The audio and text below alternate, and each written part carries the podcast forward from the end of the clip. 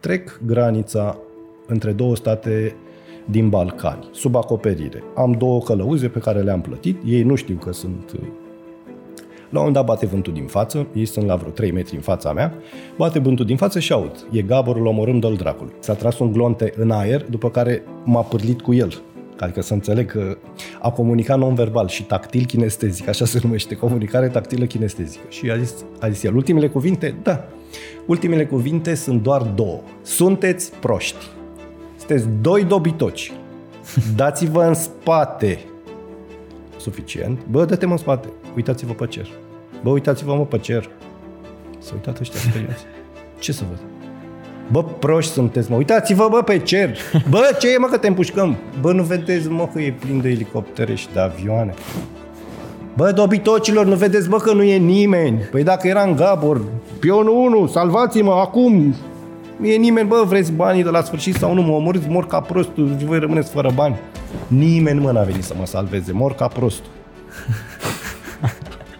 Episod susținut de gândește-diferit.ro, platformă cu zeci de cursuri care te ajută să ai mai mult succes în carieră, să faci mai mulți bani, să ai relații mai bune și o viață extraordinară. Intră acum și fă cont. Alege să treci la următorul nivel și să faci parte din cea mai smart comunitate din România. Salutare și bine v-am găsit la Gândește Diferit, un podcast ce își propune să aducă oameni cu o viziune diferită care să te ajute să vezi lucrurile dintr-o altă perspectivă.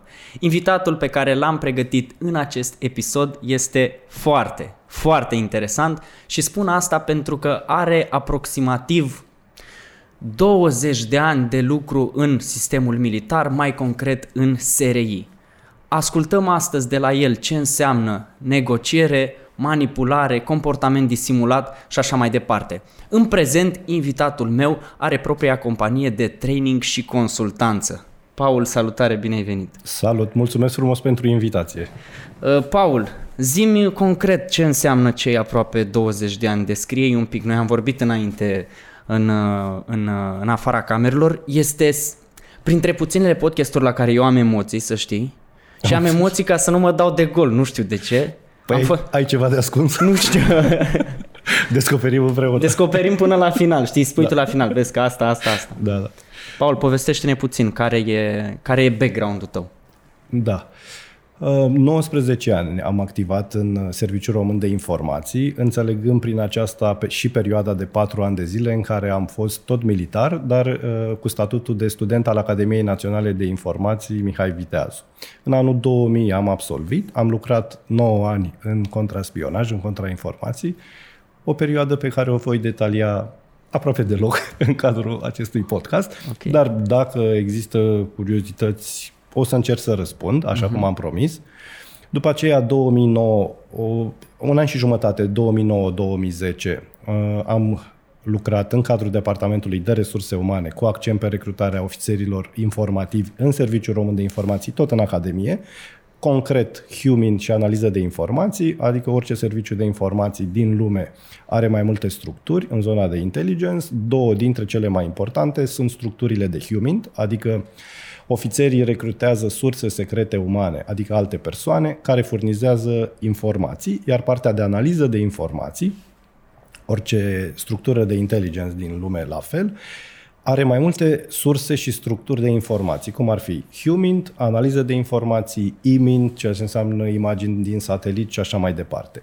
Uh, munca analiștilor de informații este foarte importantă pentru că ei colectează informații din Humint, din alte surse de informații, trebuie să le analizeze, să le înțeleagă, să le sintetizeze și să creeze apoi ceea ce se numește un produs de intelligence, adică o informație verificată care să susțină decizia beneficiarului, cum în speță ar putea fi președintele României, primul ministru, un primar, în funcție de, de caz. Informațiile au un rol de cele mai multe ori de prevenire, adică aflăm informații de securitate națională, astfel încât decidentul să poată să ia decizia de a pre- preveni, Doamne ferește, nu știu, un act terorist, o spălare de bani, trafic internațional, dar câteodată și de combatere a fenomenului.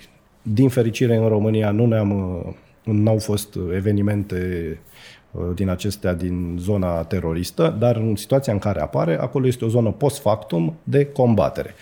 Pregătirea pe care am făcut-o a fost între 2010 și 2015 la cate- și la Catedra de Humint. Am avut atribuții în coordonarea uh, programelor de licență și de master universitar și pe Humint și pe analiză de informații, dar cred că e și mai interesant pentru spectatori ar fi să detaliez un pic aici din zona de Humint, înseamnă psihologie aplicată, adică cum să înțelegem psihologia la un nivel superior, astfel încât să putem să dobândim competențe sociale, iar un ofițer de Humint, la fel ca un vânzător, dacă vreți, trebuie să determine o persoană, un grup de persoane, să acționeze în favoarea lui. Și aici intrăm în zona aceasta de persoasiune și de manipulare. Între 2012 și 2014, nu mai țin minte exact perioada, a fost 2 ani de zile, am creat și am coordonat un proiect de cercetare științifică pe legătura dintre emoții, comunicare non-verbală, emoții și comunicare paraverbală, adică inflexiunile vocii. Uh-huh. Asta înseamnă că în cadrul proiectului de cercetare ne-a interesat să dezvoltăm un proiect de training cât mai rapid prin care ofițerii de informație din România să poată să dezvolte competențe de detectare a comportamentului stimulat, să dezvolte sau să-și îmbunătățească competențele. Concret ce înseamnă asta? Înseamnă că în timpul unei discuții să poată să aibă informații suplimentare la emoția interlocutorului, astfel încât să poată să-și dea seama pe românește, în principiu, dacă este mințit sau nu este mințit. Deci, tu în punctul ăsta poți să-ți dai seama dacă cineva te minte sau nu. Practic asta ar putea să fie tradus așa visul oricărui om. Să poți să stai de vorbă cu cineva, să știi dacă persoana din față te minte sau nu te minte. Da, așa este. E și visul, dar e și universal medaliei. Soția mea, Raluca, cu care sunt împreună de 10 ani, 4-5 ani suntem căsătoriți, nu mai țin minte data căsătoriei, dar nu e o problemă că nici ea nu o știe, e întrebată de către prieteni, chiar și colegii de muncă. Cum e să trăiești cu nebunul? Da, da, da, da. da. La noi în familie există un simț al umorului foarte ridicat. Și el spune, la ce te referi? Știe că la mine se referă. Păi, dar știe tot ce faci, unde te duci și așa. Și ea râde. Păi am ceva de ascuns? Corect, da. Când n-ai ceva de ascuns, e simplă treaba. Da. Scuze, mai e o zonă, metalimbaj. Sunt, sunt întrebat la traininguri același lucru pe care e întrebată și soția mea. Metalimbajul este o altă componentă a comunicării. Metalimbaj înseamnă, de exemplu, când tot soția mea mă întreabă acasă, iubitule, parcă miroase ceva urât în bucătărie. Asta înseamnă așa. Ți-am zis odată, ți-am zis de două ori, ți-am zis de trei ori, să duci dracu gunoiul ăla. și atunci, fiind o persoană cu inteligență emoțională ridicată, asertivă, care nu vrea conflict pentru un sos pe care îl respecte, găsești o cale diplomată prin care să-mi spun. Eu, din fericire profesional, din nefericire personal, decodific metalimbajul și zic, păi dar nu poți să zici să duc gunoiul? Dacă aș spune asta, ce? Păi da, ți-am mai zis de trei ori. Ok. Da? Sau, iubitule, mâine mergi în oraș, locuim undeva în afara Bucureștiului. Iar eu întreb, trebuie să ajungă mama ta undeva? nu, nu mă întreabă direct. Ok. Da. Știți cum e chestiunea asta? E în felul următor. Discut cu oricine, nu mă interesează să știu nici adevărul, sunt o persoană relaxată. Din păcate am constatat din ce în ce mai mult că la fel cum zona aceasta de metalimbaj a intrat într-o deprindere și într-un automatism, începe și comunicarea non-verbală și cea paraverbală, că nu, nu mă interesează dacă oameni, nu, nu e o miză dacă chelnerul face ceva sau nu face ceva, nu e o miză dacă chiar un partener de afaceri, poate, uh-huh. din păcate, în, le văd aproape tot timpul. Mi-aș dori de multe ori să nu le văd. Ai fost, uh, ai fost păcălit? De câte ori ai fost păcălit? Gen, de câte ori ai, a trebuit să analizezi pe cineva în cariera ta să. și s-a întâmplat să, să fie eronat? Povestește-ne, un, povestește-ne o întâmplare gen faină. În cariera din Serviciul Român de Informații, dacă vedeți deschiderea pe care o am, da, când răspund la întrebare, Uh, nu pot să mă raportez la perioada aceea, dar pot să vă dau foarte multe exemple din zona privată, din uh-huh. 2015, când, de când acționez exclusiv în mediul... De fapt, nu exclusiv, mai sunt încă instituții ale statului român care plătesc un contractor privat de data aceasta și se pregătesc în continuare cu, cu noi.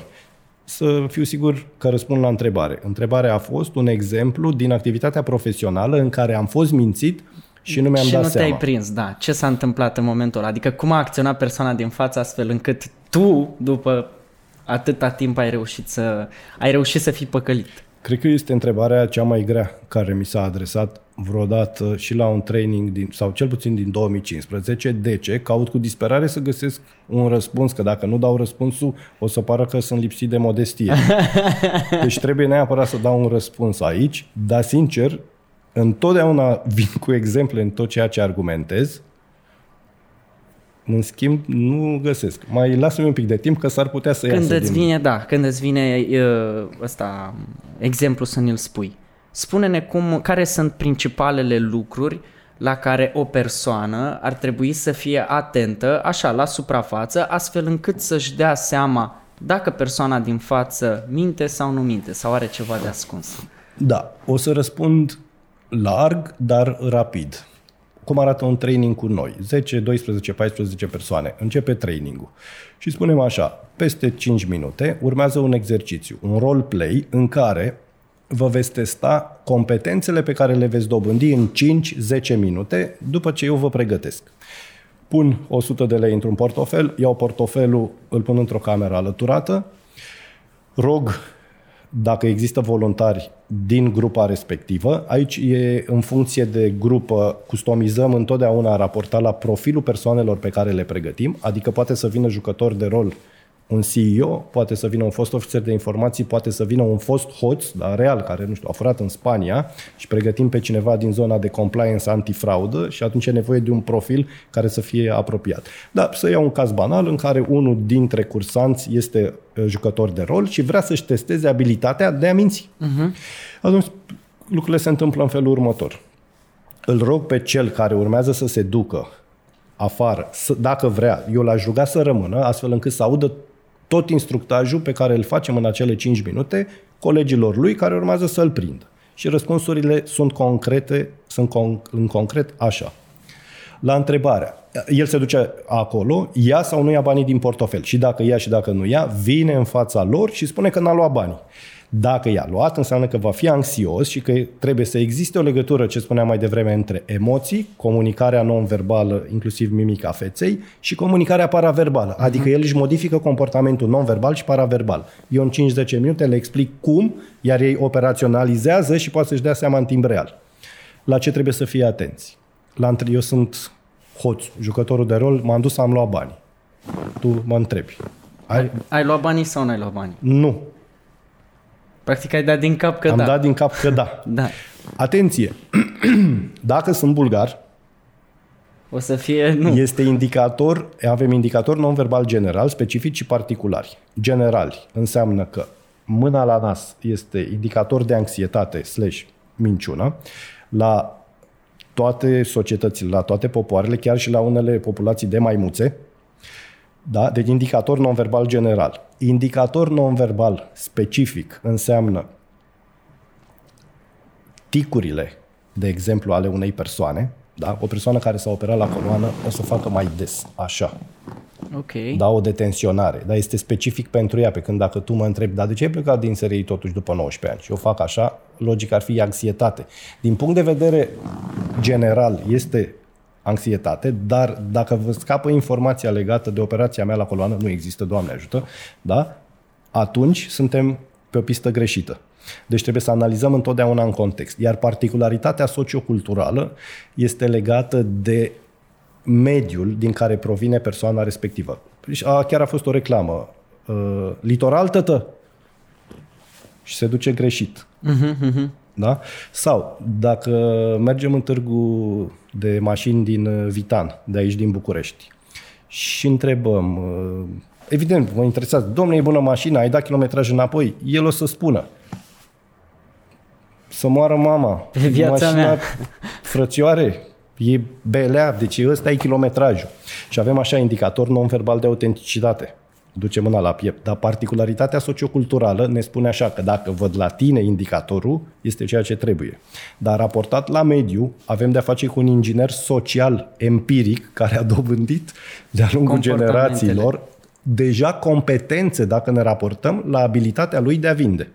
Și atunci trebuie să luăm și să analizăm întregul context. Revenind la întrebare, cum ne dăm seama cel mai ușor, ar fi așa, mâna la nas, mâna la gură, mâna în zona aceasta, orice mângâiere cât de mică, adică dacă stau cu mâinile așa, făcut așa, înseamnă tot anxietate, pentru că va apărea exact în momentul în care apare stimulul. Stimulul îl reprezintă întrebare. Mă întreb ceva, dacă sunt anxios, voi face așa, așa. În cazul meu, care eu sunt o persoană cu o, în zona aceasta inteligență emoționale, comunic non-verbal foarte larg, autentic ar fi așa, dacă sunt anxios. Da. Adică așa, un indicator okay. larg. Da? N-am nimic de ascuns. Dacă mă duc undeva unde am ceva de ascuns, să stau așa. Și scăderea tonalității vocii. Deci, patru. Scăderea tonalității. Ai luat banii din portofel? Mă, mă Ai luat banii din portofel? Nu. Da? Nu mai sunt așa de sigur pe mine, mi-a scăzut tonalitatea. După 19 ani, Paul, totuși, de ce ai plecat de la serie? Păi, da, în momentul ăla am luat o decizie, dar parcă erai mai...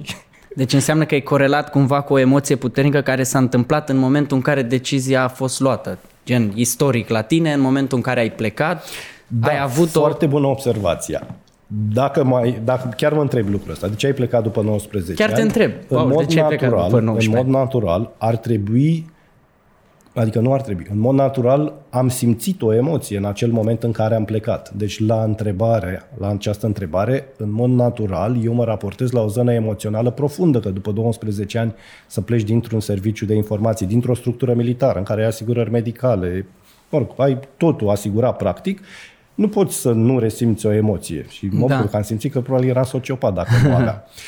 Acum, dacă aș veni să lucrez la firma ta, da? tu ești un antreprenor, te interesează să știi despre mine mai multe lucruri, dar trei sunt foarte importante. Competențele profesionale, motivația și caracterul. Atunci te gândești, bă, după 19 ani, cine dracu pleacă după 19 ani într-o structură militară? Poate l-au dat dracu aia afară, n-au vrut da. facă scandal. N-a făcut ce Hai trebuie. să văd despre ce este vorba. Întrebându-mă, o să vezi că starea mea emoțională se schimbă, adică eu am o emoție asociată cu momentul plecării, dar nu e neapărat pentru că vreau să-ți ascund ceva, ci pentru că chiar a existat o emoție. Deci, indicatorul de anxietate este de anxietate, nu este de minciună. Este un red flag tu știi în momentul ăla. Atenție, referitor la momentul plecării, există o emoție asociată și apare principiul need to know.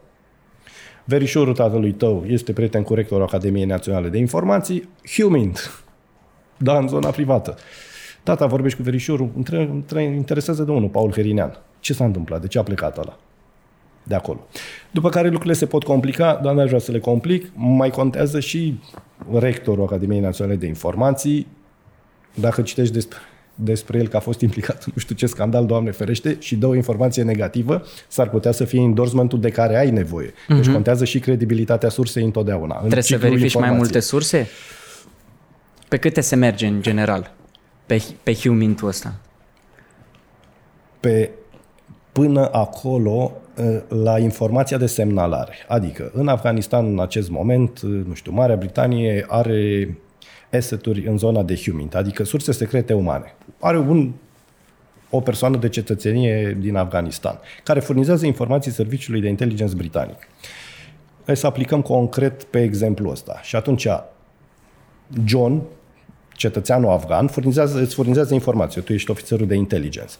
Tu trebuie să știi așa, e la prima mână informația? Nu. I-a dat-o Smith lui John. Dar lui Smith cine i-a dat-o? Dar cine i-a dat-o? și analizezi de fiecare dată sursa respectivă, credibilitatea sursei raportată la istoricul acelei surse, de câte ori ne-a dat informații, au fost tâmpenii, au fost informații sigure, au fost informații credibile, au fost informații utile și te duci subsecvent până la informația de semnalare. Pentru că John este de bună credință, este un patriot, e motivat să-și ajute țara și identifică Serviciul Britanic de Informații ca fiind un partener pe care el o face și cu motivație intrinsecă și că îi să dau bani. Dar s-ar putea să fie el dezinformat. Și atunci tu ca profesionist, tu ca serviciu, ca și profesionist, analizez tot acest ciclu. Și analiștii de acolo corelează întotdeauna care ar fi motivația. Apoi, uh, nu știu, vrea Rusia să stârnească un uh, conflict de aici, acolo. L-au descoperit pe ăsta că ne informează pe noi, lăsăm o frântură de informație, o culeg și pornind de aici, ei anticipează.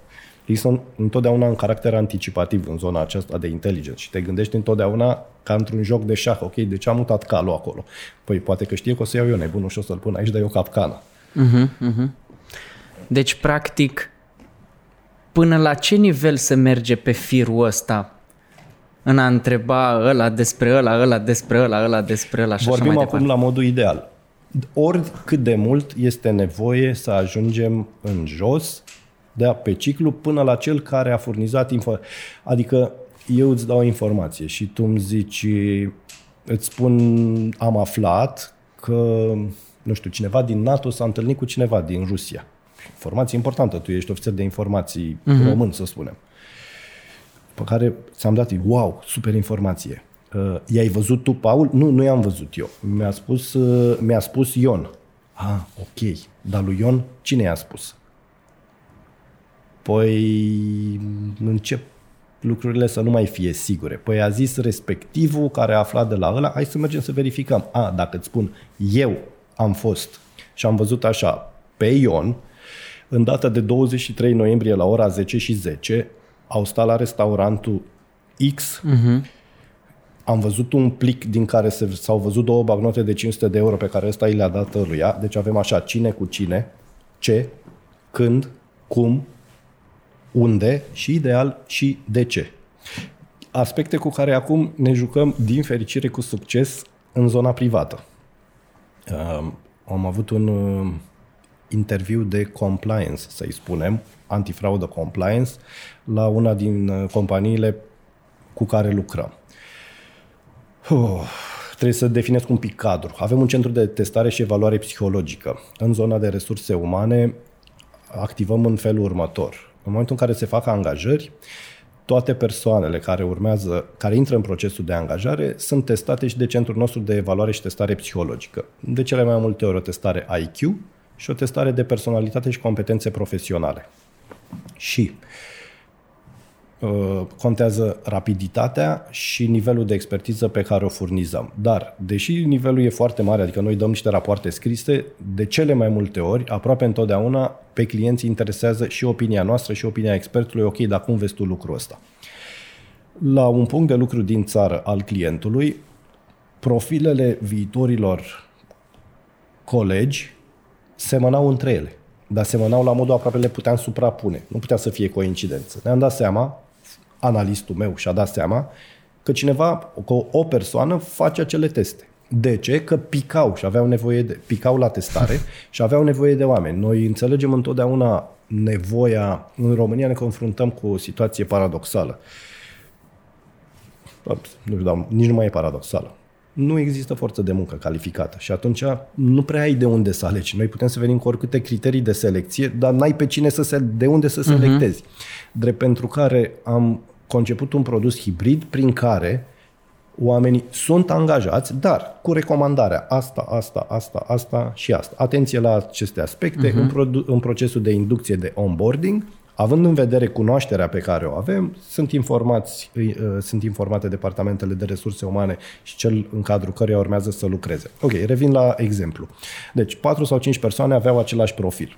I-am spus CEO-ului, am să merg eu personal acolo, mai dăm pe cineva din compliance sau antifraudă de la tine, vreau să fie de față o persoană de la voi din companie la toate discuțiile pe care le am acolo. E pentru mine o dovadă de profesionalism și pentru ei și și pentru noi. Iar de profesionalism legată de CEO. Păi, tu trebuie să-ți iei feedback-ul, din punctul meu de vedere, de la omul cu care lucrezi tu, de 5 ani, de 10 ani, cel pe care l-ai validat. Ok, el e și de la mine, că ai toată încrederea, că altfel n-am lucrat împreună, dar eu vreau ca el să aibă acest mecanism de feedback independent de serviciile noastre. Își ia de la omul lui de încredere. Mergem la interviurile respective. Vorbesc eu cu ei, dar cu Ion de față, uh-huh. unor, cu primul, cu al doilea, cu al treilea. Al patrulea ne spune, lucrez acum la această companie. La compania la care am lucrat înainte, de la compania la care am lucrat înainte, nu am furat, nici de la compania la care am lucrat înainte de ea. Pe partea de indicator non-verbal mi-apare minciună, se numesc tehnici de influență socială și de calibrare interpersonală. Calibrare interpersonală înseamnă modalitatea de a, optimă de a câștiga respectul și încrederea unei persoane. E destul de complex procesul, dar poate fi pus în practică foarte rapid. Acesta este un exemplu. I-am câștigat respectul și încrederea și ne-a zis de aici nu fur, de la locul anterior n-am furat, dar de dincolo am furat, dar era în străinătate. E ok, normalizăm din punct de vedere psihologic, spune-ne mai multe.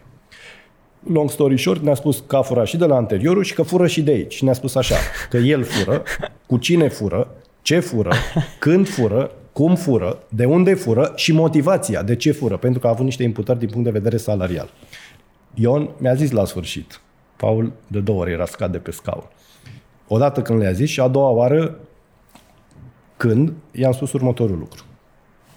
Mulțumim, foarte bine că ne-a spus lucrul ăsta. O întrebare. Știți cine sunt? Nu. Știți cum mă cheamă?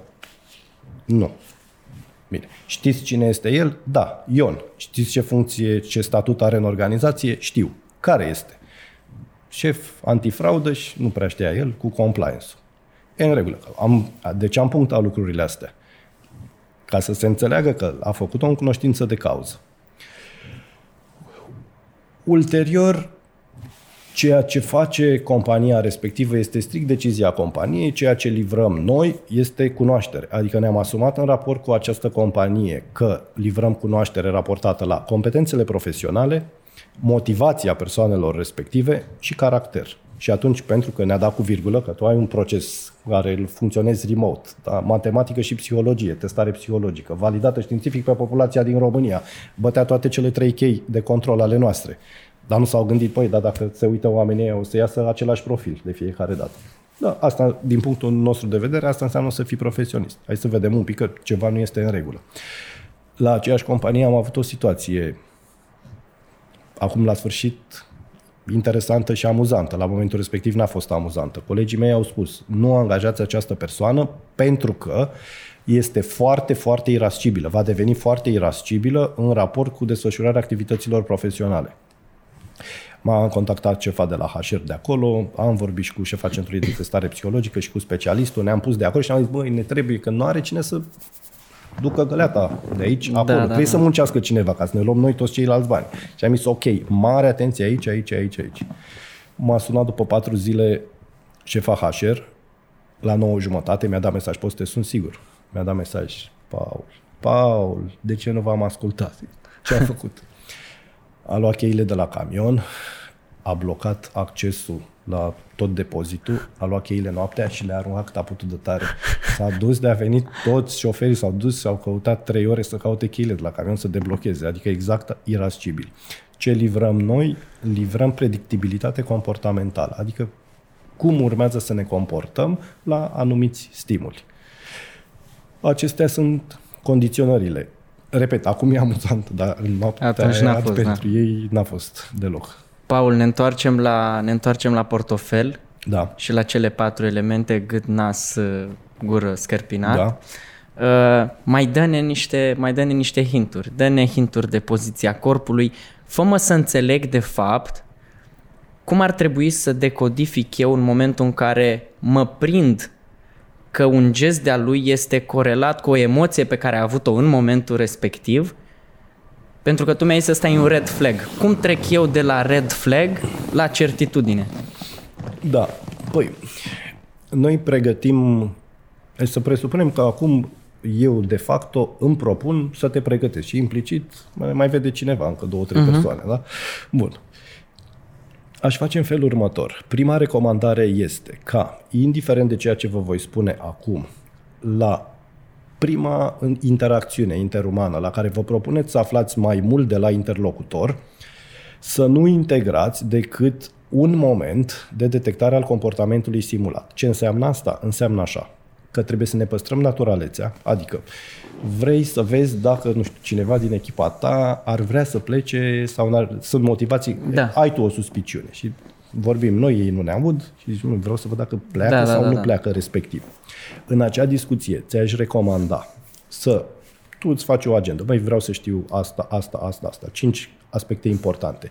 Iar referitor la această componentă, vreau să aflu dacă, de exemplu, e mulțumit de nivelul salarial. Ți-aș recomanda ca în discuția cu el, la o singură întrebare, să fie atent la indicatorii non-verbali. Adică să integrezi această nouă abilitate treptat în discursul tău, păstrându-ți naturalețea. Altfel, vei trezi suspiciuni. Pentru că o să ce facem inconștient, începem să fim foarte atenți la interlocutor, adică să... da, da, da, da.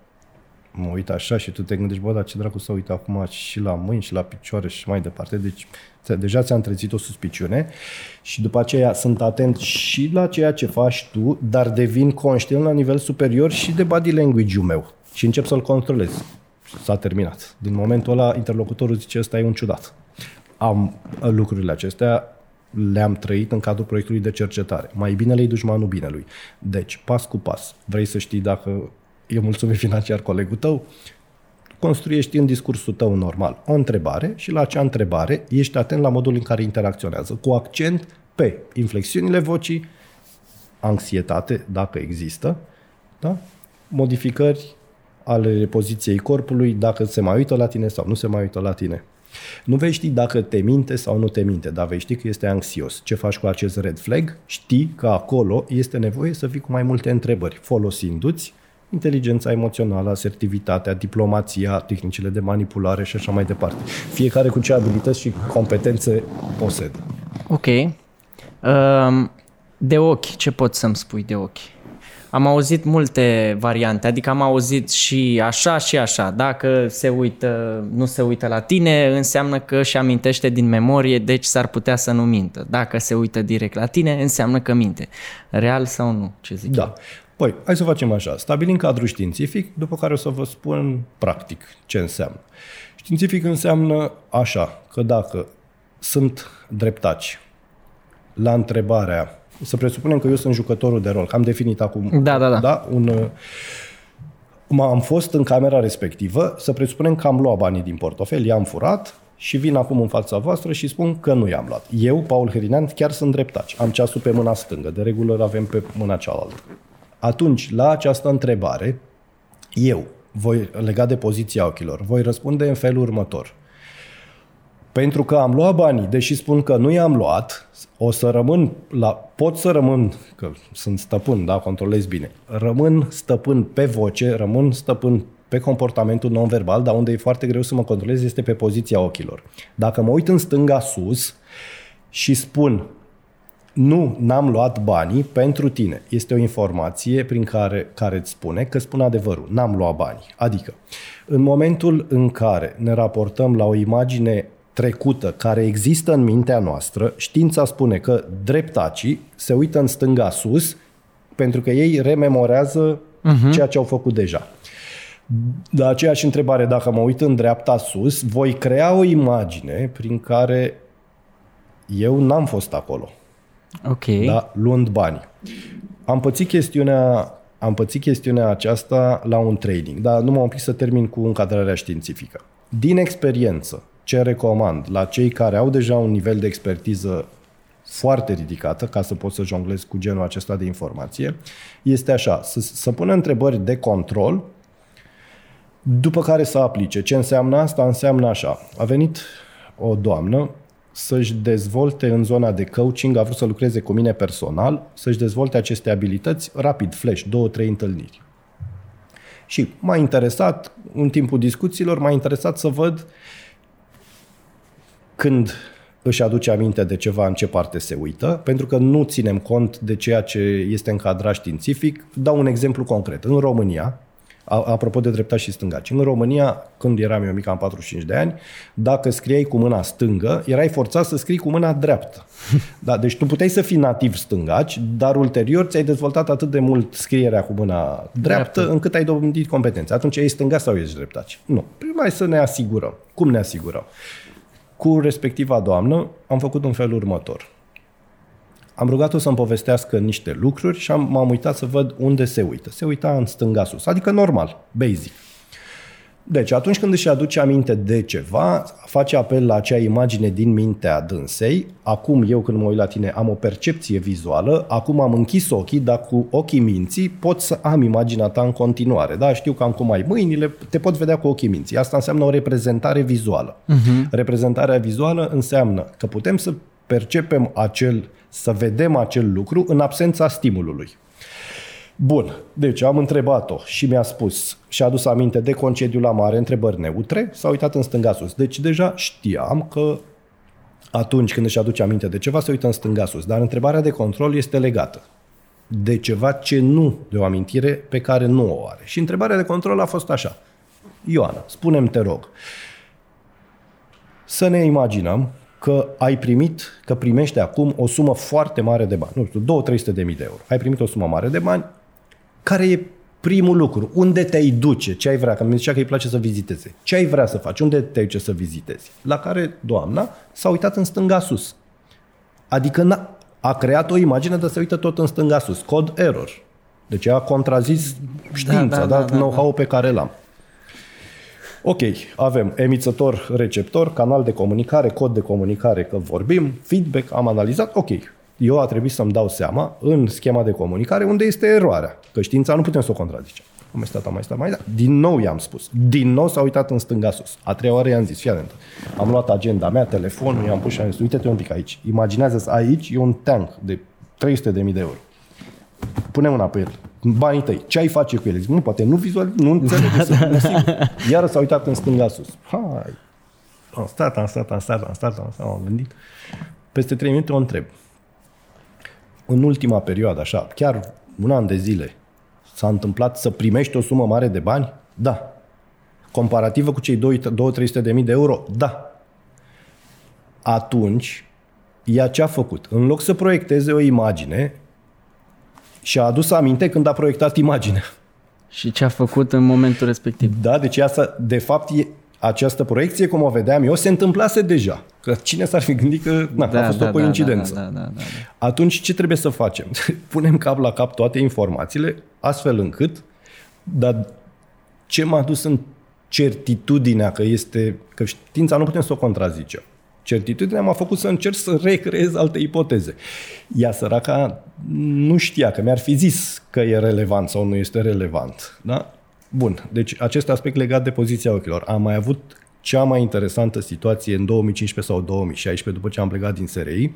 Am fost uh, contactați de o structură din Ministerul X din România, care ne-a zis, băi, avem o structură de agenți, ofițeri acoperiți, nu știu ce erau, 30 de persoane, vrem să-i pregătim pe detectare comportament simulat.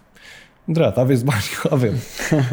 Clientul nostru, stăpânul nostru. Da. Ne-am închis undeva la munte, Inițial am zis că trei zile am stat patru cu ei, ne-am și distrat. Și am avut jocul de rol cu portofelul la început. Cam 28-30 de persoane. Și am zis, măi, sunteți mulți, hai să facem două în același timp, le filmăm, după care analiza audio-video, noi venim și vă dăm feedback și vă explicăm ce și cum. Au ales un tânăr, un jur de 35 de ani, foarte, foarte bun, un nivel de expertiză foarte ridicat și o tânără absolventă a unei academii din România. Și au vrut să o testeze și pe ea. Evident că își recrutau oamenii să fie deja foarte competenți. Dar era nou intrată în organizație să vadă cum se prezintă. Uh-huh. Și s-au dus pe rând în camera alăturată și au luat sau nu au luat banii din portofel, după care veneau în fața lor. Asta era sala de mese de acolo.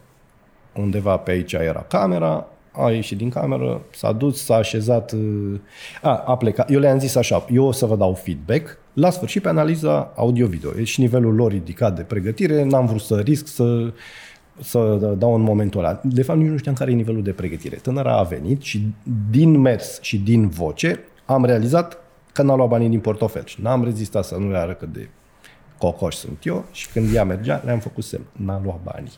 După aia Ion, șeful lor, mi-a zis, toți foarte tineri, bă, ce dracu, ne-ai zis că ne-ai ruinat, nu am mai avut niciun farmec, ne-ai zis tu, n-ai zis că ne-ai zis la sfârșit. Stai mă, dar nu puteam să nu vă că m-am prins. și după aia zic, bă, dacă tot am reușit, hai să mă duc să văd dacă mă prind și dincolo. Am pornit de la ceea ce mi-ai zis tu cu poziția ochilor. Ne-am dus dincolo. Și aveam do- jucătorul de rol și doi din echipa lor care puneau întrebările. toți trei, nu numai cei doi, profesioniști 100%. Puneau exact întrebările care trebuie, astfel încât să identifice legat de starea emoțională a interlocutorului, indicatorii non-verbal și paraverbal legați de relaxare și de anxietate. Deci, totul super ok. Respectivul și-a trădat anxietatea o singură dată când a făcut un ușor gest așa, cred că doar cu degetul. A făcut atât, raportându-se la un drum pe care l-a făcut de la București la Oradea. Ei n-au mers mai departe și au dat seama că i-am întrebat după aia, ați văzut? Am văzut, dar nu era relevant pentru ceea ce ne interesa pe noi. Eu am vrut să văd despre ce era vorba, ei plecaseră în concediu la momentul respectiv, erau cu copilul în mașină, copilul era bolnav, iar el s-a dus în zona și-a adus aminte, a intrat din nou în starea emoțională și a avut acest disconfort emoțional și indicatorul de calmare.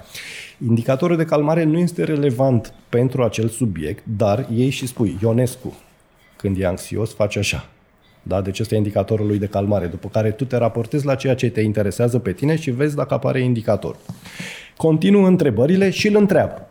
Bun, ce a intrat în cameră pe poziția ochilor, omul spune adevărul, reieșea că spune adevărul.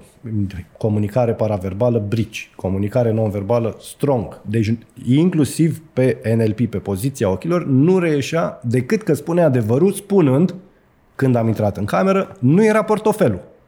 Dacă nu era portofelul, că omul meu îl pusese în camera da. respectivă.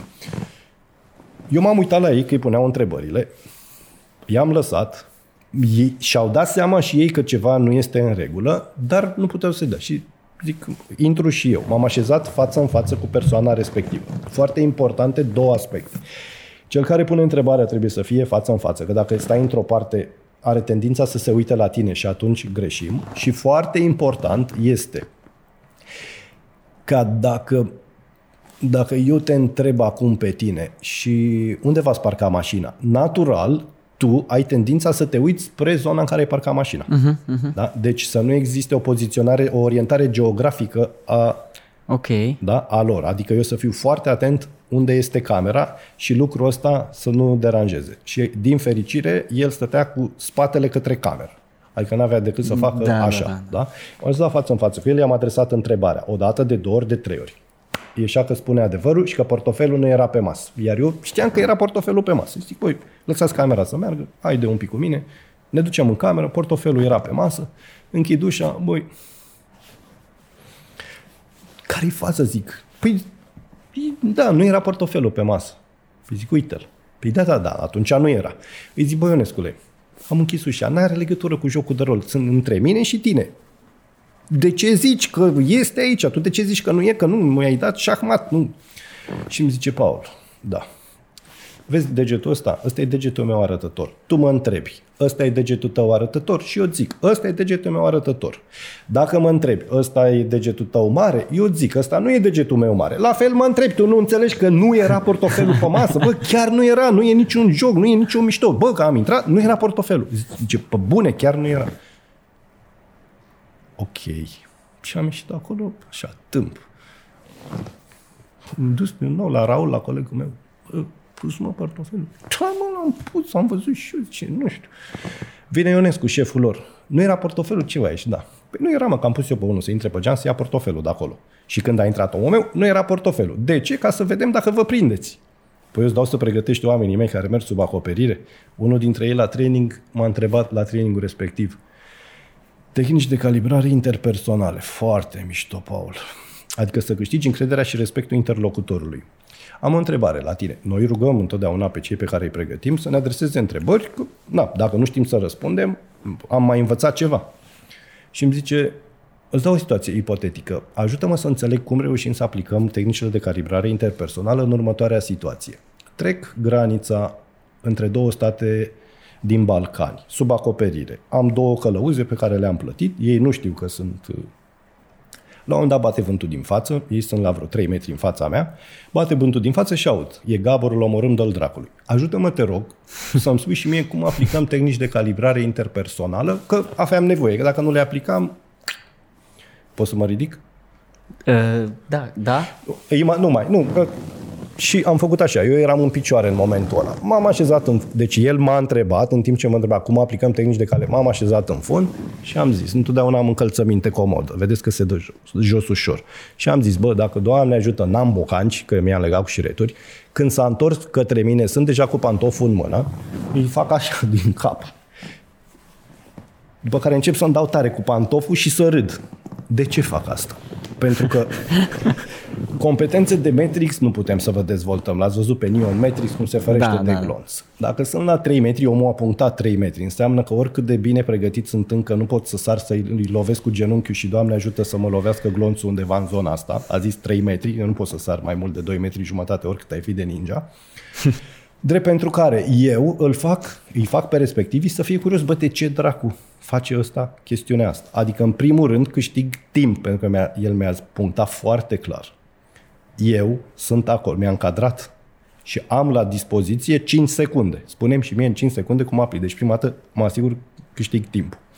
Frumos a fost seara la Coniac, mi-a zis, bravo, hai că mi-a plăcut, ai fost o fază. Îmi zice, nu eram pe alei, eram undeva, am ajuns sus la un la o pajiște, s-au întors către mine, ești Gabor, te omorâm, ultimile cuvinte. A fost o situație reală. Și el le-a zis, ultimele cuvinte, da, ultimele cuvinte sunt simple, cu pistolul. A, nu, a zis, a tras un glonte în aer, după care m-a pârlit cu el. Adică să înțeleg că a comunicat non-verbal și tactil kinestezic, așa se numește, comunicare tactilă kinestezică. Și a zis, a zis el, ultimele cuvinte, da, ultimele cuvinte sunt doar două. Sunteți proști. Sunteți doi dobitoci. Dați-vă în spate. Suficient. Bă, dă-te în spate. Uitați-vă pe cer. Bă, uitați-vă mă pe cer. Să uitați ăștia speriați. Ce să văd? Bă, proști sunteți, mă. Uitați-vă, bă, pe cer. Bă, ce e, mă, că te împușcăm? Bă, nu vedeți, mă, că e plin de elicoptere și de avioane. Bă, dobitocilor, nu vedeți, bă, că nu e nimeni. Păi dacă era în Gabor, pionul 1, salvați-mă acum, nu e nimeni, bă, vreți banii de la sfârșit sau nu, mă omorâți, mor ca prostul și voi rămâneți fără bani. Nimeni, mă, n-a venit să mă salveze, mor ca prostul. De foarte multe ori, acesta e nivelul de expertiză a celor pe care îi pregătim și din foarte puțin din zona instituțională, instituțională dar și din zona privată. Mi-aduc aminte, Rodin, te salut dacă ești pe acolo, Rodin Calon Firescu, primul meu training Institutul Bancar Român, după ce am plecat din SRI în 2015, am avut un training la Institutul Bancar Român, un prim training. A venit și Rodin Calon Firescu, la momentul respectiv șef antifraudă la una dintre băncile din România. I-aș da numele, nu știu dacă e ok pentru banca respectivă. Și la sfârșit, follow-up, prima zi de training, follow-up pentru a doua zi. Și zic, băi, acum ați înțeles, așa, așa, așa, ca și exercițiu, oamenii foarte motivați. Dacă mergeți la Carrefour, la Selgros, la Metro, unde mergeți voi, de la distanță urmăriți o casieră, fără să auziți ce spune și încercați din indicatorii non-verbali pe care îi are să trageți niște concluzii legate de personalitatea ei cu accent pe valori și principii. Pleacă toți, rămâne Rodin. Frate, am o problemă. Te rog, bă, nu pot să fac, poți să-mi dai altceva să fac follow-up? Păi zic, de ce? El, așa cum e modest, bă, știu să citesc pe buze, știi? Dacă mă uit, nu... să dau seama ce spune și... Deci am dat exemplul ăsta pentru a înțelege nivelul de expertiză a celor pe care îi pregătim. Eu nu citesc pe buze sau n-am expertiză în a înțelege ce trăsături de personalitate reiesc din scrisul unei persoane. Dar foarte mulți din cei care se pregătesc cu noi au foarte multe competențe de genul, de genul ăsta. Dacă o persoană vorbește încet, dacă vorbește mediu sau dacă vorbește tare, ce indicatori sunt ăștia? Că mi-ai povestit de da, inflexiunile da, da. vocii. Prima dată trebuie să înțelegem ce înseamnă constanta de comunicare a unei persoane. Adică, acum știți deja că atunci când sunt confortabil, eu mă simt foarte confortabil, sunteți simpatici, n-are de ce să nu-mi placă la voi. Da. Asta este normalitatea pentru mine. Orice modificare a comportamentului meu paraverbal înseamnă foarte probabil o modificare a stării mele emoționale. Atunci trebuie să vedem contextul. Când a apărut această modificare a mea? Adică pentru mine să vorbesc normal înseamnă să vorbesc așa, pentru Ionescu să vorbească normal înseamnă să vorbească așa. Iar pentru Popescu s-ar putea că el când vorbește, vorbește. Da, da, Deci da. prima dată stabilim care este normalitatea, uh-huh. după care raportăm pentru fiecare persoană în parte la normalitatea acelei persoane. Modificare stării emoționale raportată la constanta ei. Și ce înseamnă în jos, ce înseamnă în sus, după ce i-am în stabilit? jos, în jos. Și în jos și în sus înseamnă modificarea stării emoționale, în jos înseamnă deopotrivă cu în sus, poate să însemne anxietate, nesiguranță, pentru că venim să compensăm. Da? În momentul în care cineva ne pune întrebări incomode, ne enervăm. Da? Depinde de statutul nostru în relația cu persoana respectivă. Câteodată devenim agresivi, câteodată ne retragem. Aici ține de zona de profiling și contează foarte mult la genul acesta de reacție instinctul acelei persoane, instinctul, de exemplu, de supraviețuire, adică freeze, run sau atac. Persoanele care au instinct de supraviețuire. Vine ursul. Da, ce fac? Vine un grizzly. Da? Decizie proastă este să ne ducem către el, da, că o să ne mănânce. S-ar putea să fie o decizie la fel de proastă să fugim, că s-ar putea să ne prindă. Unii dintre noi o să încremenească. Altă decizie foarte proastă, că ne miroase și ne simte. O decizie bună ar fi ca noi toți patru care suntem acum aici, să ne punem unul lângă altul așa, să începem să urlăm, că el o să identifice, nu o să mă mai vadă pe mine doar așa subțirel cum sunt, o să vadă patru entități sau un leu. Ne ducem agresiv către el, păi vine agresiv o chestie mare, pe care nici n-am mai văzut-o până acum. Deci, în momentul în care apare comunicarea, modificarea uh, modului în care comunicăm paraverbal, trebuie să raportăm și la instinctul acelei persoane. Este o persoană care este spre atac, atunci natural, dacă se enervează, o să vină și o să ridice tonul. Dacă e o persoană defensivă, o să-i scadă tonalitatea. Da? Iar dacă scade tonalitatea unei persoane care, în mod normal, ar ataca, este una față de o altă persoană care ar face invers. Uh-huh. Da? Deci raportăm întotdeauna la profilul acelei persoane. Și cum, cum ne dăm seama dacă persoana este de tipologie să atace sau să fie defensivă? Reali- realizăm profilul persoanei în funcție de accesul pe care îl avem la informațiile legate de persoana uh-huh. respectivă. Adică, open source, OSINT, Open Source Intelligence, înseamnă că fiecare dintre noi are o urmă, o amprentă în mediul online. Fie că este Web 1.0 www, fie că e Web 2.0 social media. Atunci, specialiștii în analiză de informație vin și captează informații de acolo, iar profilerii, psihologii, vin și analizează acele, acele informații. Dar într-o discuție unul la unul, ce aș zice eu despre tine ar fi că ești mai degrabă spre atac. Da? Da, deci dacă ar apărea pericolul, nu par genul care să fugă sau să înghețe. Din ce? Ca să știu și eu mai departe. Păi hai să facem așa. Din care sunt cele mai importante valori și principii ale tale? Din modul în care te comporți, din modul în care te poziționezi, uh, siguranța pe care o ai, cariera, modul, toate A, informațiile. deci o analiză globală cumva. Da, Adică iei mai mulți parametri când faci o... Da, la training, ca elaborezi să-mi un dau răspuns. seama foarte rapid care este reacția unei persoane, mă apropii de el și îl împing. Ok. A, și vezi dacă vine înapoi spre tine sau dacă se dă înapoi în, sau dacă se dă în spate. Da, văd prima reacție, e cea mai uh-huh. importantă. Uh-huh. Am avut chiar cu uh, cei de care povesteam din zona asta de securitate națională. Unul dintre ei s-a ascuns perfect și n-am rezistat, m-am dus și l-am împins cu scaun cu tot. Și a sărit în picioare, efectiv, că se dădea că el e foarte e neutru, e super stăpân. L-am împins, a sărit, am început tot să râd. A sărit, efectiv, a sărit. A fost instinct, instinctiv. Da, da, da. da. Dar du-te, băi, de aici, l-am împins aproape să cadă. Sărit la bătaie. și Deci a dat e, seama, e mult joc de rol în, uh, în uh, domeniul tău. 80-85% din, din trainingurile noastre, din workshopurile noastre, îl reprezintă roleplay și, și exerciții. Așa se Și întâmplă. practic trebuie să fii un actor. Um, să prinzi actorii. Da. Ca, să ca să prinzi actorii, cred că la rândul tău trebuie să ai și tu un is de actor.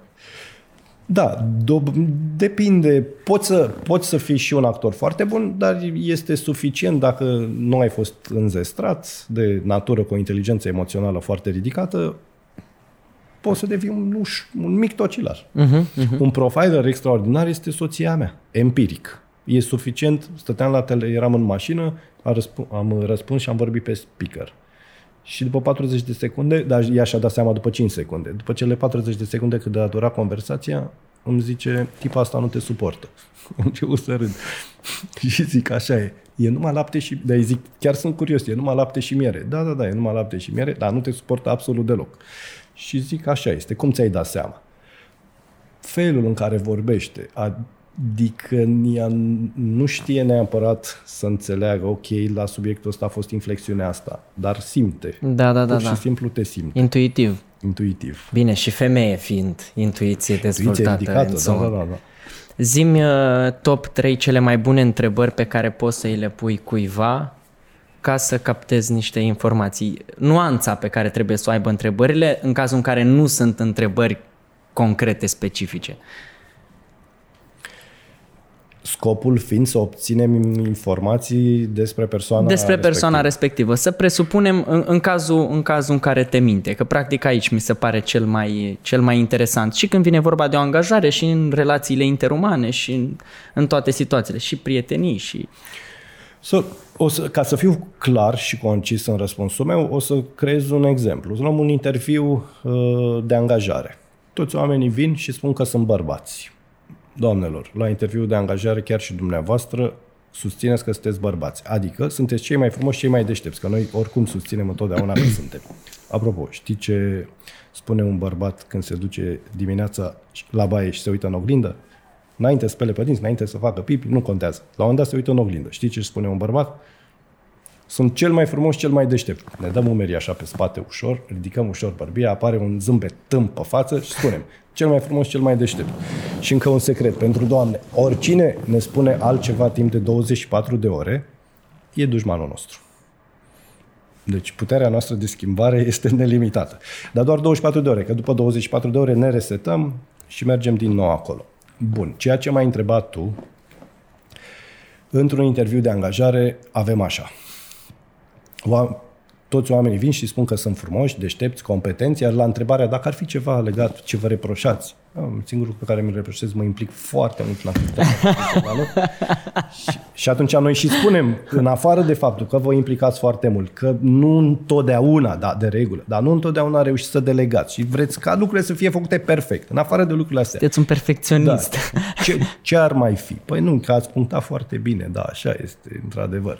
Bun, deci pe noi ne interesează celelalte lucruri.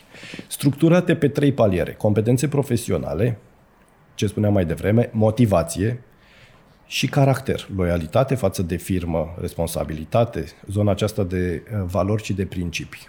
Din punct de vedere al competențelor profesionale, noi nu putem să măsurăm cât de bun este un ITist sau cât de bun este un motostivuitor. Cineva îi măsoară competența respectivă. Dar vedem dacă este motivat, dacă este o persoană cu uh, caracter pe care te poți baza. Din CV îți dai seama dacă el pleacă de la locurile de muncă din 3 în 3 luni, din 3 în 4 luni, e simplu, nu mai ai nevoie Da, de da, profiler, da, da. că o să plece și de aici. Adică ce ar trebui să se întâmple ca să nu plece și de aici. Ce facem? Nu facem nimic decât ceea ce facem în mod normal. Îi punem toate întrebările pe care le punem în mod obișnuit, având, văzând și înțelegând mai mult prin acest body language și comunicare paraverbală decât înțelegeam până atunci. Adică vedem tendința lui de a ascunde anumite chestiuni. Acolo apare, așa cum ai spus deja, apare acel red flag și știm că acolo trebuie să insistăm un pic mai mult. Modul în care o facem ține de diplomația, de nivelul nostru de diplomație, de competență în comunicare. Îmi cer scuze că insist un pic pe acest subiect, dar referitor la plecarea dumneavoastră de la locul acela de muncă, ce, ce ne-ați putea spune? Domne, nu, n-ar, n-ar fi nimic. Atunci avem așa, raportul către angajator este, dacă nu reușim, în momentul acela avem așa, red flag, anxietate, încercăm să obținem dovada că el minte, iar dovada este, da, domne, într-adevăr, am fost acuzat acolo că am furat. Dar n-am furat, domne, nimic. A, nu, dacă n-am furat nimic, ne-ai spus, e totul clar. Dar dacă nu obținem, îi spunem angajatorului, băi, check, check, check, check, check. Uite, referitor la chestiunea asta, nu știu, ar trebui să vedem dacă e nevoie de mai mult sau se mai poate obține ceva. După care pot fi implicate mai multe surse aici și aici vine o zonă de complementaritate cu serviciile noastre, fie că e vorba de antifraudă, vânzări, resurse umane, sunt firmele de competitive intelligence, că vorbeam noi un pic înainte și nu am lămurit subiectul. Competitive, o firmă de competitive intelligence, de investigații private, este o firmă care în de facto face același lucru pe care îl face un serviciu de informații. Adică furnizează informații care să fie suport de decizie pentru beneficiar. Adică un fond de investiții din străinătate vrea să investească în România și să achiziționeze, nu știu, un lanț de fitness. Atunci vrea să știe, băi, este un business sănătos că din raportările respective. Atunci interesează un due diligence, adică, să spunem, un audit financiar, dar interesează și credibilitatea celor care conduc acea companie, care dețin acea companie. Deci mai multe, mai multe informații. Aceleași principii pot fi aplicate și în zona de recrutare. Acum depinde evident și de nivelul persoanei care urmează să fie angajat. Dacă ții un CFO în companie, nu contează că mai dai 10.000 de euro că să-i faci un background check, de exemplu, pentru că omul ăla stă în pixul lui sunt sute de mii de euro sau milioane de euro și da. nu poți să riști o chestiune de genul ăsta. Am fugit de întrebare. Întrebarea a fost care ar fi trei, parcă? Întrebarea a fost, da, care ar fi trei întrebări pe care le putem, pe care le putem folosi să aflăm niște informații? Sau nuanța întrebării? Întrebarea ta vine cu un răspuns din zona elicitation techniques. Elicitation techniques înseamnă în uh, limbaj comun, dar de fapt e oarecum comun, dar și specific serviciilor de informații, înseamnă exploatare norb. Exploatare norb înseamnă că eu am un interes să spun, să obțin ceva de la tine, de exemplu, um, ce m-ar putea interesa pe mine de la tine? Um, dacă putem să facem, uh, dacă eu pot ca speaker să fac un abonament cu firma voastră și să vin din două în două luni și să mai iau și niște bani în afară de faptul că nu ți-am dat bani, că voi acum ne faceți publicitate. Dar să zic că am acest interes. Uh-huh. De pentru care mă interesează să văd cât de stabil sunteți voi din punct de vedere financiar, ce sponsori aveți și așa mai departe. Deci elicitation techniques sau exploatare norm înseamnă ca, fără ca tu să-ți dai seama, eu să obțin informațiile care mă interesează pe mine. Iar modalitățile prin care le putem obține sunt foarte multe. Sunt 20-22 de tehnici care pot fi aplicate. De exemplu, uh, ce aș utiliza, acum, wild guess, ego up, ego down. Aș vedea care e nivelul tău de orgoliu. Da? Ok, aveți milioane de urmăritori, ceea ce este wow. Dar aș zice, ok, aveți, dar um, aș pune cumva presiune pe, cu toate că aveți chestiunile astea, n-ați reușit și n-ați reușit și n-ați reușit. Da, da, da, da. da iar tu să vrei să compensezi sau să supracompensezi și să spui, păi stai, n-am făcut, dar uite cine ne subvenționează. Aha, deci vine. Ah, ok, ok. Da? Tehnici, tehnici de genul ăsta. Persoasiune și manipulare. Diferența între persoasiune și manipulare la ambele Partea comună este că și la persoasiune și la manipulare vrem să determinăm o persoană, un grup de indivizi sau o societate să facă ceea ce ne dorim. La persoasiune îi spunem care este scopul nostru, la manipulare nu îi spunem care este scopul nostru. Noi activăm 99% oarecum paradoxal în zona transparentă, adică spunem tuturor ceea ce spunem care este scopul. De exemplu, în zona de pregătire, știi că vorbeam mai devreme, reușim să mapăm cognitiv, emoțional și comportament, să-i ajutăm pe interlocutori să-și mapeze zona de erori cognitive. Eroare cognitivă, și asta este foarte important ținând, dacă ținem cont de partea de detectare comportament simulat. Eroare cognitivă înseamnă așa, că noi patru de aici ne dezvoltăm competență de detectare comportament simulat. Ne ducem și ne întâlnim cu o doamnă sau cu un domn.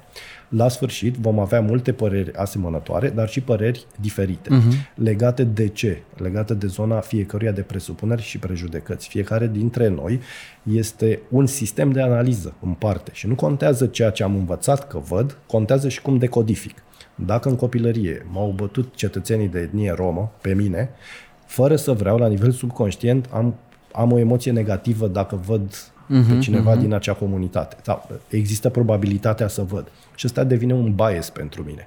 Iar noi nu numai că dezvoltăm această competență, dar complementar și obligatoriu ajutăm pe fiecare dintre cei care vin la noi la training să înțeleagă zona asta de presupuneri și prejudecăți, pentru că raportat nu la realitate, ci raportat la ceea ce este aici, noi decodificăm realitatea. Uh-huh avem percepții diferite pentru că noi suntem diferiți.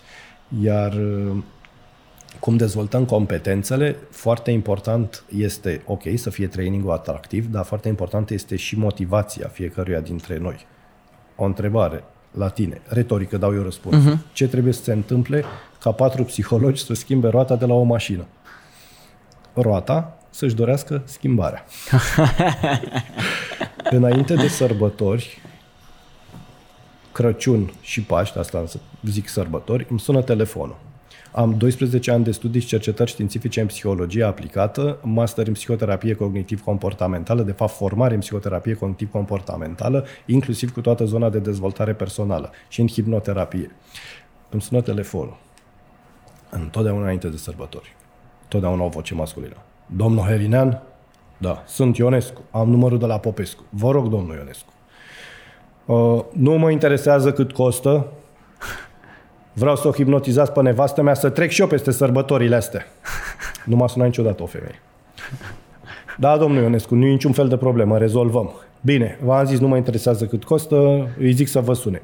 Sigur, mulțumesc mult de tot. Uh, domnul Ionescu, da, Ă, singura că eu nu știu dacă v-a zis domnul Popescu, trebuie să ne și vedem înainte. Păi stai, domnule, că nu e nicio... Ce vreți să vă vedeți cu mine? Păi ce, eu merg la psiholog? Nu, domnule, nevastă mea. Da, știu, dar asta e procedura. Nu contează, vin eu la birou, ne vedem la o bere, haideți să ne vedem.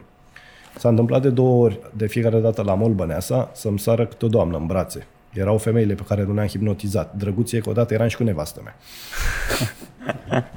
deci n-am reușit să hipnotizez pe niciuna, dar nu știu acum, că n-ai întotdeauna feedback-ul, au reușit să se schimbe unele dintre roți. Uh-huh. Iar aici m-aș duce, aș putea să mă laud cu poate cel mai important diferențiator de piață al firmei noastre. Reușim nu numai să înțelegem profilul persoanelor, să dezvoltăm competențe, dar să înțelegem cum suntem fiecare dintre noi și după aceea să comunicăm asertiv acest lucru către fiecare client pe care îl avem, astfel încât el își dorește schimbarea. Un instrument pe care l-am construit se numește pentru cei care au expertiză în zona psihologică, se numește Harmonie, se bazează pe modelul Imago, care arată care sunt alegerile noastre conștiente, care sunt alegerile noastre subconștiente. Foarte simplu de explicat ar fi așa. În copilărie și în adolescență ni se întâmplă niște lucruri diferite pentru fiecare dintre noi. O notă de 8 s-ar putea ca pentru familia mea, în copilăria mea, să fie wow, bravo, sau normalitate, sau, Doamne ferește, la tine, Doamne ferește din perspectiva mea, să fie o tragedie în altă familie. Atunci nu contează ce s-a întâmplat, contează care este percepția părinților despre ceea ce s-a întâmplat, iar părinții sunt cei care generează emoție copilului. Dacă este un copil cu o sensibilitate, emoții, un nivel emoțional foarte ridicat, inteligență emoțională foarte ridicată, s-ar putea să nu reziste în acel, la, acest, la această respingere emoțională, Doamne ferește, se poate ajunge și la sinucideri. Atunci copilul fuge de acasă, se sinucide, dar nu se întâmplă mare lucru. Dar noi, părinții, suntem cei care proiectează această tragedie asupra lui. Psihicul are un mecanism de apărare care se numește copying. Copying foarte simplu. Psihicul normalizează ceea ce ni se întâmplă în copilărie. Dacă suntem frustrați, frustrarea devine normală, dacă suntem fericiți, bucuroși, bucuria și fericirea devine normală, pentru că psihicul nu, trăie, nu poate să trăiască în altceva decât în normalitate. Se întâmplă, se întâmplă, se întâmplă, se întâmplă, acele lucruri devin o componentă a noastră. Atunci, când devenim adulți, psihicul ne ajută de foarte multe ori destructiv ne ajută să luăm decizii destructive pentru noi. Dacă am avut un tată agresiv, atunci eu, că sunt femeie, că sunt bărbat, nu contează, îmi voi căuta un partener care este agresiv. Agresiv, uh, irresponsabil, alcoolic, nu știu, întreaga... După modelul de acasă. Dacă este doar agresiv și nu este și neserios, atunci cealaltă caracteristică se declanșează la mine ceea ce vă zic acum este matematică. Noi ce facem? La fie că e vorba de un coaching unul la unul, foarte rar fac acest lucru, fie că e vorba de o grup, un workshop sau un training, 10-15 persoane sau o conferință cu 300 de persoane, la început le spun așa, avem o oră și jumătate. La sfârșit, după ce facem acest exercițiu armonist, am să vă spun tuturor exact cum sunt partenerii dumneavoastră. Deci, care sunt valorile, principiile, aspectele negative, aspectele pozitive. Ce am nevoie este să fiți atenți la ceea ce vă arăt. Ca studiu de caz explic care, care este profilul meu de personalitate și am acceptat clientului, nevastă mea, care au fost lucrurile care ne-au atras, care au fost lucrurile care ne-au despărțit. Iar la sfârșit, pentru că totul e matematică, fiecare scrie 20-30 de cuvinte pe acea foaie, le dau cheile de control și mă întreabă și bine, cum e bărbatul meu? Păi citește ce ai încercuit. Da, așa e. De ce? Pentru că noi credem că facem niște alegeri, dar în fond subconștientul este cel care alege pentru noi. Mi-aduc aminte că m-a întrebat soția mea la vreo 3-4 luni după ce ne-am cunoscut. Iubitule, ce ți-a plăcut ție cel mai mult că m-ai văzut prima dată? Și eu i-am răspuns. Fundul, picioarele și că ești natural. S-a supărat ochii mei albaștri. Sufletul. Zic, bă, mai, dacă tu m-ai întrebat, prima eram la sală, la Orclas, ne-am cunoscut când se numea Moving atunci, ne-am cunoscut când, în ziua în care eu i-am făcut ei plângere, că nu era la servici. Așa a fost să fie. Ce să-i faci? Da. Și primul lucru care l-am văzut că era în colanți, că era cu spatele. A fost fundul picioarele, s-a întors faptul că este natural. Pe care, până acum, a, s-a liniștit, ok. Și zic, dar ție ce ți-a plăcut cel mai mult că mi-ai văzut prima dată? Zic, acum nu m-am gândit la întrebarea asta, acum m-am mai făcut curios. După ce mi-am făcut la tine celălalt, că nu mi-am dat seama ce fel de om ești. Din partea aia, v-am spus, profilerul din partea ei și m-am gândit, eram la SRI, dar eram pe partea de învățământ.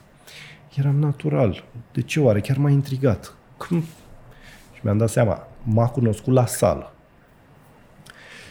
O întrebare retorică, răspund eu. Despre ce vorbesc bărbații la sală? La momentul respectiv aveam, mergeam deja de 7-8 ani la sală, eu nu mai aveam timp să fac sport.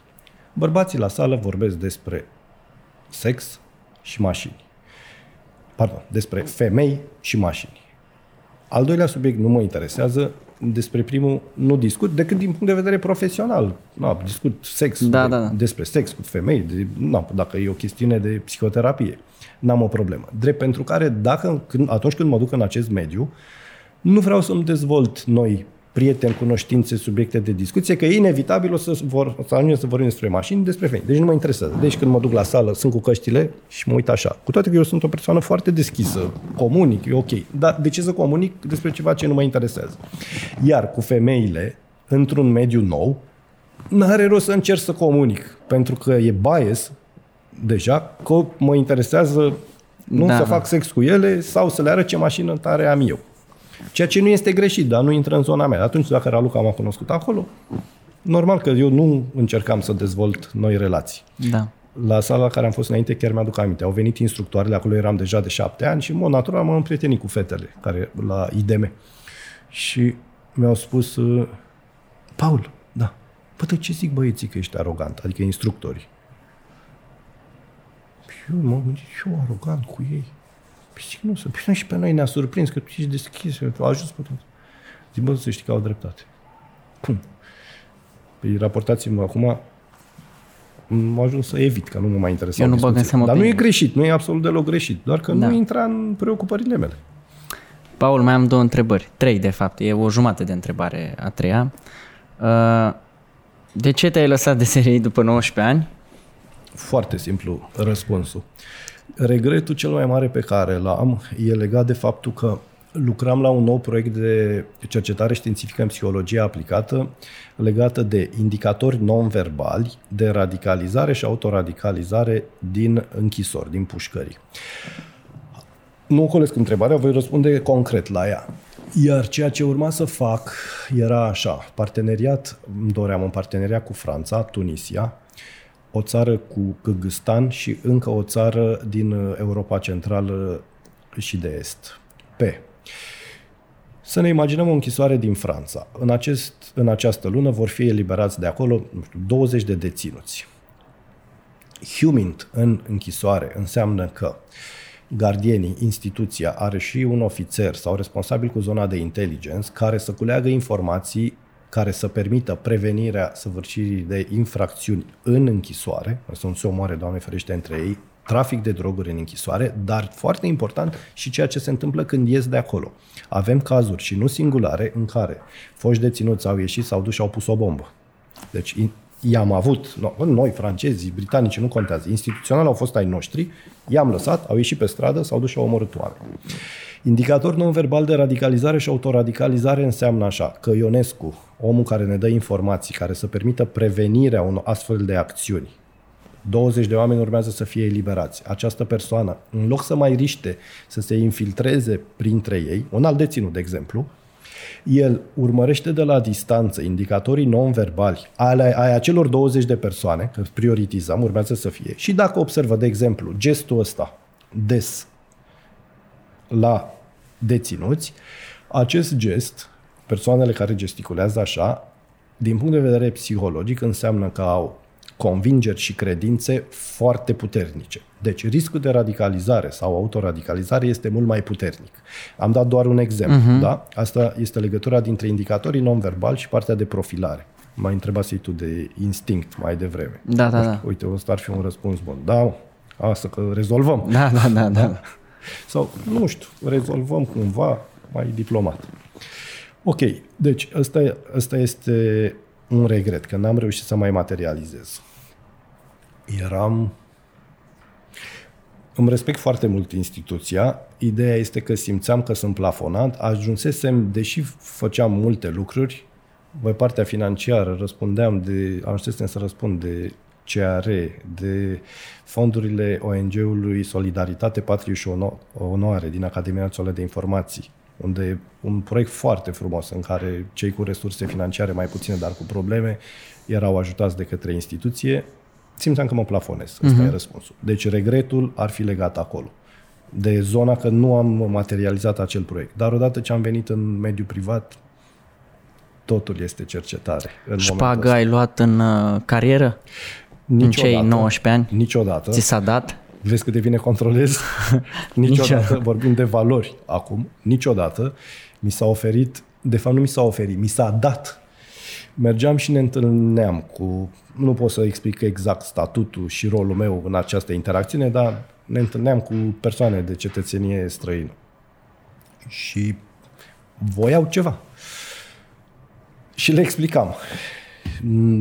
Asta acum 15-20 de ani. Știu că în capul dumneavoastră este, este. Clarificăm de la început. Nu veți fi tratați corecți, nu trebuie să dați nicio atenție. Din contră, nu numai că descurajăm, dar dacă încercați ceva de genul ăsta, a, a, asculta, a, a, plec, plec, am, mi-aduc aminte, a plecat colegul meu la toaletă, mi-a ridicat agenda, mi-a băgat bani sub ea. Uite la el, bufnit râs, băi, Francis, băi, ești prost. Am luat agenda, m-am ridicat, l-am luat pe la hai mă, că nu, nu avem cu cine. Ăla m-a șocat, efectiv. Deci, exact, exact la modul ăsta. În 2000 am terminat Academia Națională de Informații. Prima, prima mea zi de lucru în contraspionaj în Serviciul Român de Informații. Am ajuns la birou. Am ajuns primul, vă dați seama, nu? Am ajuns, m-am uitat, era sigiliul desfăcut de pe ușă. Intru, cu grijă. am n-am povestit acum. Am făcut multe glume bune, zic eu, foștilor mei colegi, le fac și colegilor de acum. Și m-am gândit, bă, prima mea zi de servici, îmi pregătesc ăștia vreo poantă aici.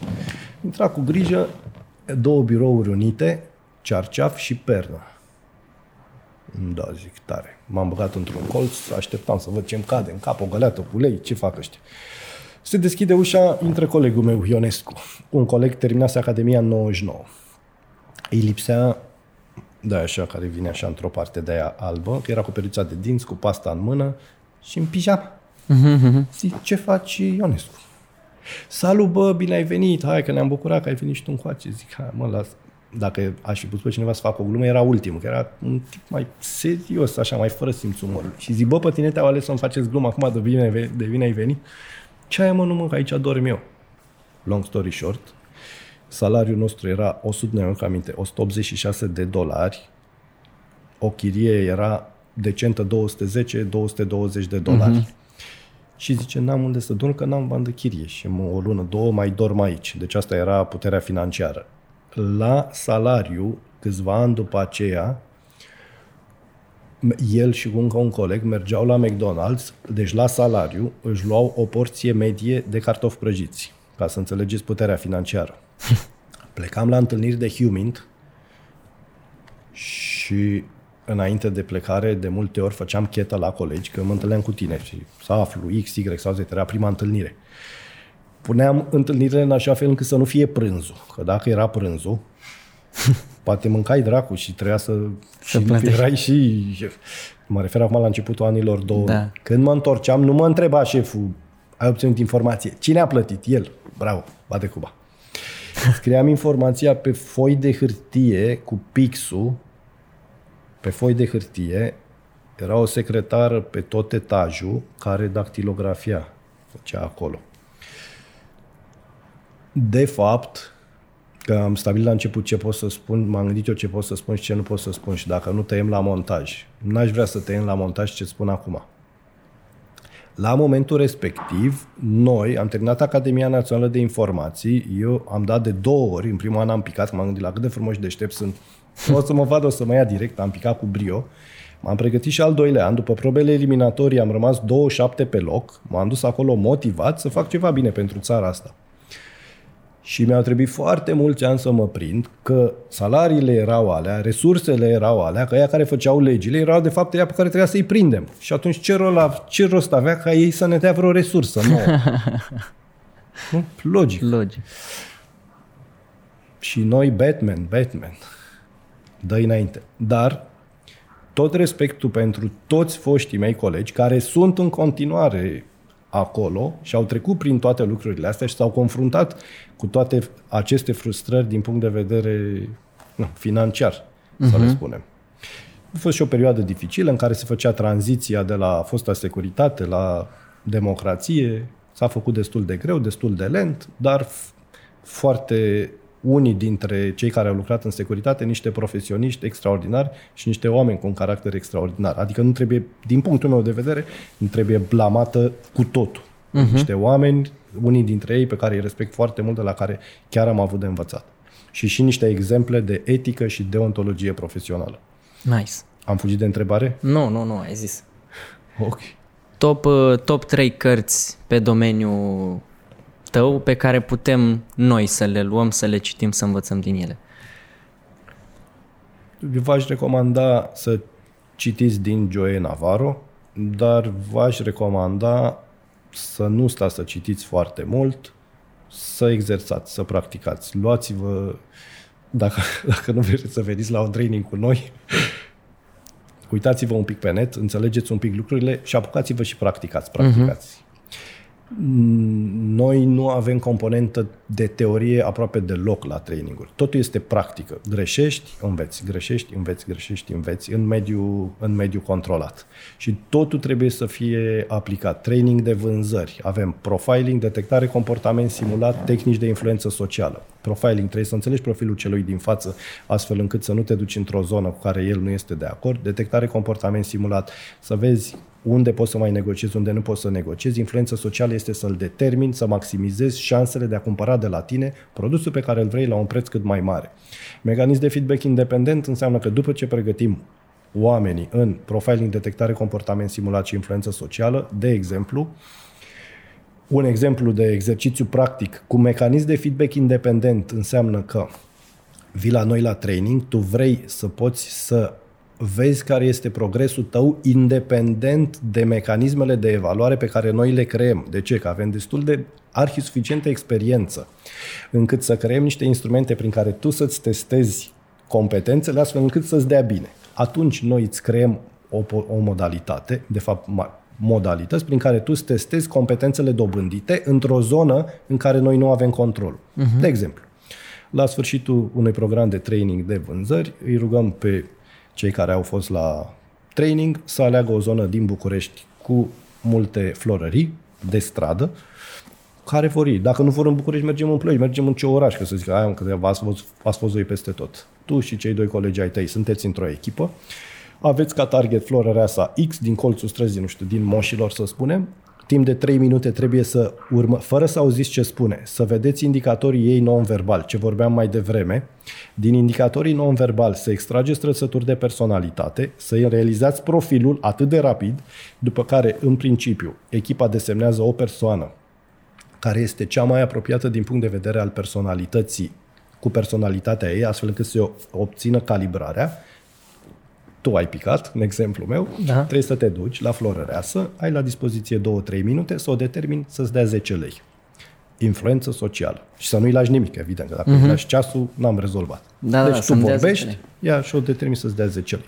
În funcție de cursant, s-ar putea să zică, a, mă, 10 lei e lejer, 20 de lei. Ok, it's up to you. Mecanism de feedback independent, roleplay. Întrebarea a fost care ar fi cărțile. Citiți, dar exersați. Ok.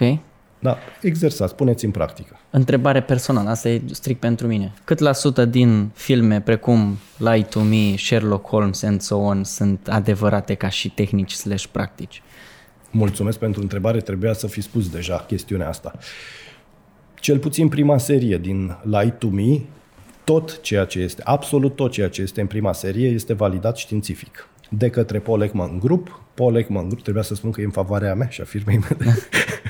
Paul Ekman Group este entitatea numărul unu la nivel mondial în zona de expertiză științifică pe detectare comportament simulat. În cadrul proiectului de cercetare pe care l-am avut, am avut acces la expertiza lor. Au venit în România Cliff Lensley și John Pierce, care nice. ne-am pregătit și atunci am aflat că cel puțin la prima serie din Light to Me, totul este validat științific. În practică, este o diferență între teorie și practică.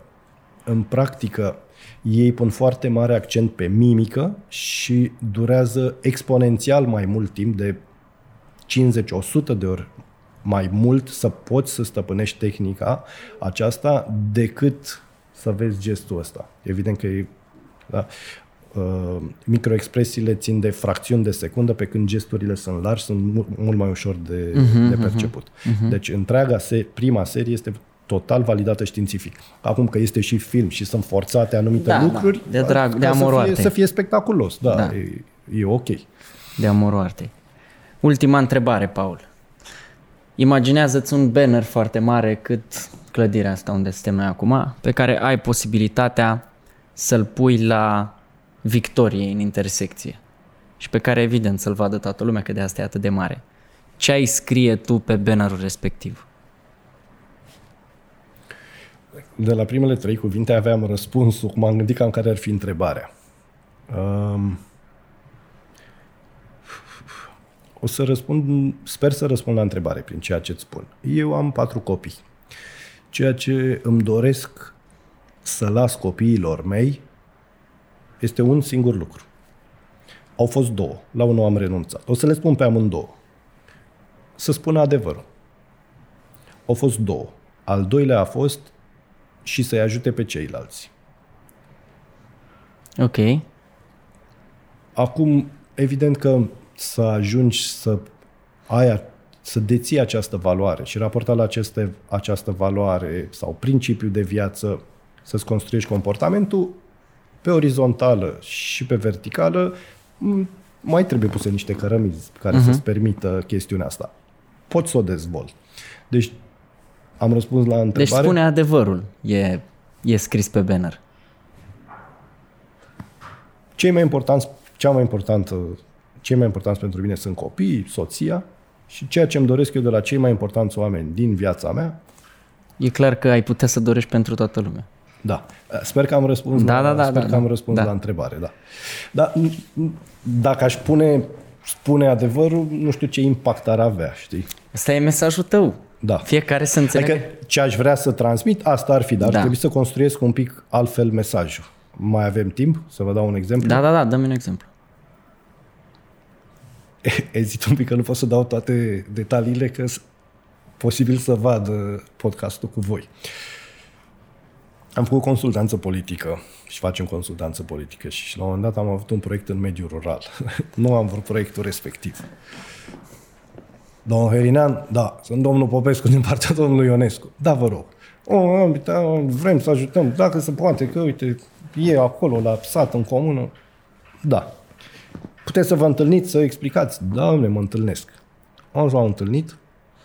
Acum și dacă se supără să vadă, măcar să vadă podcastul vostru. Am întârziat 40 de minute. Mă gândisem la un tarif mare, care era dublu ca să nu vrea. Pentru că am întârziat 40 de minute și era acolo, dar m-a pus să aștept efectiv, l-am triplat, așa, pur și simplu, doamne ferește. și a venit, salut dacă te uiți, și zice așa, a, ne înțelegem foarte bine acum. Și zice, aș vrea asta, asta, asta. Zice, domnule, prețul ar fi cam atât. Bine. e ok să lucrăm, dar presupune și... Da, nu, oricum, da, nu contează prețul. Bine, ne-am apucat să facem consultanță. Apropo de transmiterea unor mesaje, că de aici am pornit. Pă, primul lucru pe care l-am făcut a fost așa. Emițător, candidatul. Receptor, electoratul. Am făcut... Mă dau idei și concurenței, da, hai să le dăm. Am făcut un chestionar cu 10 întrebări prin care am urmărit să vedem care e nivelul emoției la electorat, am urmărit să vedem dacă reușim să direcționăm acea emoție împotriva contra candidatului, dar am vrut să calibrăm exact codul de comunicare, adică să vedem ce cuvinte putem să folosim. Și personal am creat și după aceea împreună cu echipa am validat, nu întrebările, toate cuvintele din întrebări. După prima zi am avut niște băieți extraordinari din echipa lor de acolo, care i-am instruit, s-au dus din poartă în poartă și au adresat întrebările. Și am zis, fiți atenți, inclusiv pe comunicare non-verbală. Dacă vedeți gesturile astea, fixați-le de întrebare și spuneți-mi la ce întrebări ați văzut anxietate. Ședință, am zis, bine, a doua zi vă rog frumos, mergeți și întrebați. Ați zis că apreciați că există corupție în primărie, dar ne spuneți și nouă cam cum vedeți această corupție, ce înseamnă corupția. Păi nu știu mai că ce înseamnă corupție. Păi ați zis că s-ar putea să fie. Am zis mai că și eu. Uh, în ce fel de vedere ați vedea competența? Nu știu mai că. Păi ați zis că nu știu mai că ce înseamnă. Două cuvinte, două noțiuni. Competență și corupție. Oamenii nu știau. Unii din, dar mulți dintre ei nu știau. Atunci, noi credeam că putem să comunicăm cu oamenii, dar de fapt ei nu înțelegeau nici măcar ce încercăm, nici nu înțelegeau întrebări. Răspundeau la ele. Acum, gândiți-vă la unii politicieni de astăzi care ar răspunde la întrebarea ta. Da, Într-adevăr, conceptual, putem să ne raportăm la politica europeană, care prevede o îmbunătățire a comunicării interpersonale între diferite societăți și culturi. Evident că dinamica comunicării non-verbale este la același nivel cu comunicarea paraverbală, iar toate aceste lucruri intră într-o arhitectură normală a egalizării drepturilor omului. Deci cam de foarte multe ori văd genul ăsta de comunicare. Uh-huh. Pe care te și întreb. Am răspuns la întrebare? da. Mulțumesc mult de tot. Da, e, e perfect. Deci am încercat și am reușit să nu cădem în această capcană în care să ni se pară că suntem brilianți și ce întrebări nemaipomenite punem, dar nimeni nu înțelege nimic uh-huh, din ele. Uh-huh. De-abia după aceea, când am transformat corupția în hoție și competența în har, competent în harnic și muncitor, am și reușit să comunicăm real cu oamenii. Prima dată trebuie să vezi că oamenii și înțeleg ce da, da, da, da. Nice. Și a funcționat, mă gândesc, ca și deznodământ. Din fericire, a câștigat greu de evaluat acum dacă am făcut multe lucruri frumoase acolo și creative, că depinde și cum le com. Uh-huh. Unul dintre lucrurile pe care le-am observat a fost că țigla folosită la renovarea uh, clădirii primăriei era și țigla folosită la restaurantul și motelul primarului. Era unul lângă celălalt. Mă, da, e produs de inteligență. Obții informații, le analizezi, ai nevoie de mai multe, te duci și vezi achiziția, când a fost construite, faci coincidență. Da. Na. Paul, mulțumesc pentru discuția asta. Eu aș mai sta încă vreo două ore să te mai întreb uh, chestii. Să știi că am depășit cu mult uh, da. minutele pe care noi ni le propunem de fel pentru podcast, dar a fost o discuție mai foarte, tăiați. foarte interesantă. Probabilitatea să tăiem este zero. Mulțumim încă o dată pentru toate, pentru toate informațiile. Eu vă mulțumesc. A fost la, la final aștept raportul despre mine să vedem care e treaba. Mersi încă o dată. Cu drag. Mulțumesc frumos și eu. Mersi.